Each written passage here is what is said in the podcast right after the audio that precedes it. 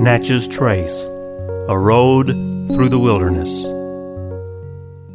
Today, on our journey up the Natchez Trace Parkway, we are visiting a site called Garrison Creek that is just south of Leiper's Fork, Tennessee. There's a trail used by hikers and horseback riders that connects this site with exhibits at Burns Branch, the old Trace exhibit, and the Tennessee River Divide, along the original old Natchez Trace and the Parkway.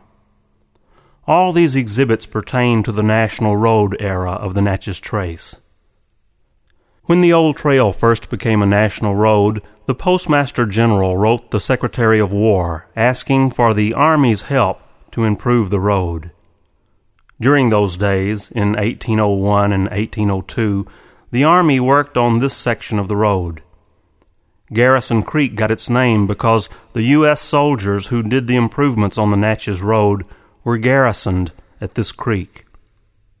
Just beyond Garrison Creek, the parkway crosses over Highway 46 and enters a section of the parkway opened in June of 1993. This is the parkway's high country, and the road is very curvy as it winds its way around in and out of the valleys that are the last steps of our journey. Join us next time as we cross the first segmentally constructed arch bridge in the United States at Tennessee Highway 96. For Natchez Trace, a road through the wilderness, I'm Frank Thomas.